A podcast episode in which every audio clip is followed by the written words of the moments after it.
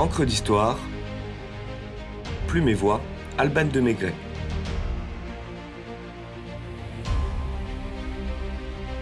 Robert Fortune à la conquête du thé.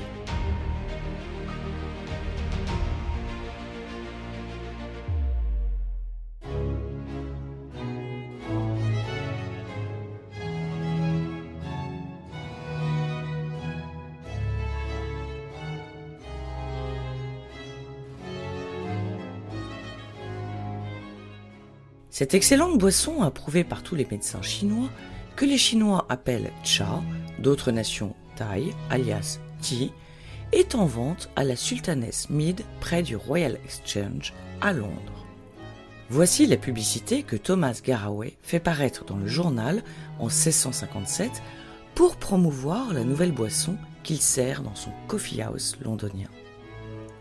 Découvert par la Compagnie hollandaise des Indes orientales, au début du XVIIe siècle, le thé arrive outre-Manche et même, si c'est fort de café, fait un tabac en Angleterre. En 1711, la British East India Company, fondée par la reine Elisabeth Ier, plus d'un siècle auparavant, installe un comptoir à Canton, en Chine, dans le but d'importer du thé devenu boisson nationale. L'Empire britannique devient l'importateur exclusif du thé en Europe, mais doit, avec le temps, souffrir des règles imposées par les Chinois, qui tirent profit de leur monopole en appliquant des prix prohibitifs, limitant l'accès au port de Canton, refusant les échanges de marchandises.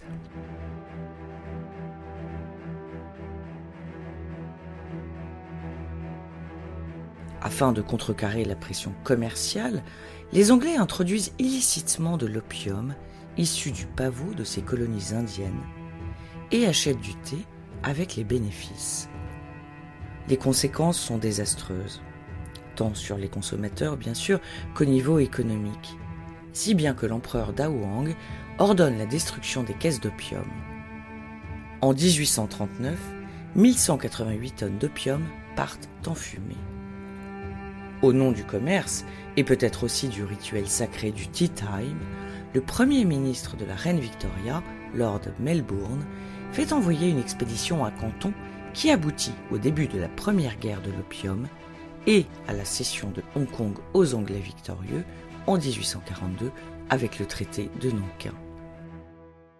Malgré sa victoire, la couronne d'Angleterre cherche une solution pour se défaire de sa dépendance avec la Chine au niveau du thé contre mauvaise fortune bon cœur, elle décide de semer ses propres plantations de thé dans ses colonies indiennes.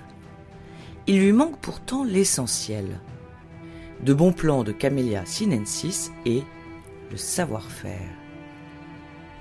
Yu, dans son ouvrage Le classique du thé de 780, le confirme, je cite.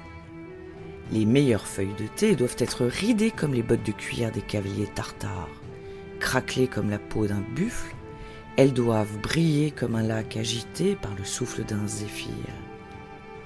Elles doivent dégager un parfum semblable à celui de la brume qui s'élève au-dessus d'un ravin solitaire dans la montagne. Et leur douce saveur doit évoquer la terre sous une fine pluie.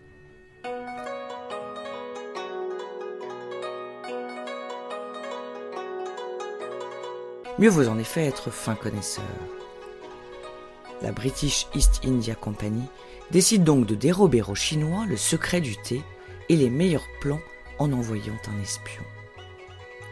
Robert Fortune, fraîchement rentré de Chine, découvre que contrairement aux idées reçues, le thé vert et le thé noir proviennent de la même plante.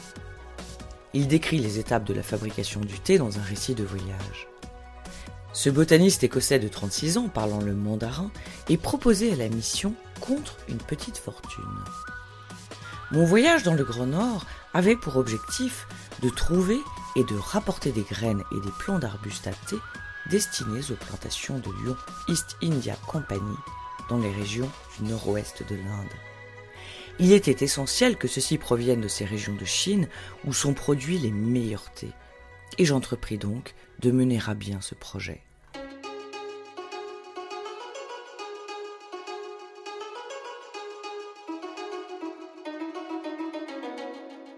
Pékin ayant interdit à tout occidental de voyager en dehors des comptoirs, sous peine de mort, la mission est risquée.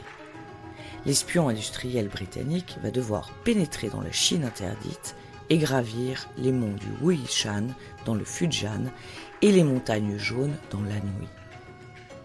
Débarqué en 1848, le botaniste se fait appeler Xinhua, s'affuble d'une longue natte, d'une tenue chinoise et répond à sa devise Prenez les choses avec calme et ne perdez jamais votre sang-froid.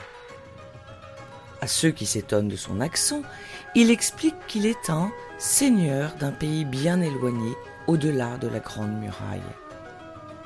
Au péril de sa vie, le voleur de thé aventurier parcourt l'Empire céleste en chaise à porteur et prélève des graines et plants de théier, tout en étudiant les méthodes de culture et de fabrication du breuvage tant convoité. Outre une analyse très précise de la vie en Chine, paysanne ou citadine, il découvre que le thé vert et le thé noir proviennent de la même plante, ce que tout le monde ignorait alors. Volontaire, intrépide, tutoyant l'inconfort et la roublardise de ses porteurs pour le service de Sa Majesté, en 1851, Robert Fortune parvient à expédier clandestinement 20 000 plants de thé au Bengale, événement appelé The Great Tea Robbery, ou encore le grand vol du thé. Plantés sur les contreforts de l'Himalaya, à Darjeeling, ils vont produire ce qui va devenir le champagne d'été.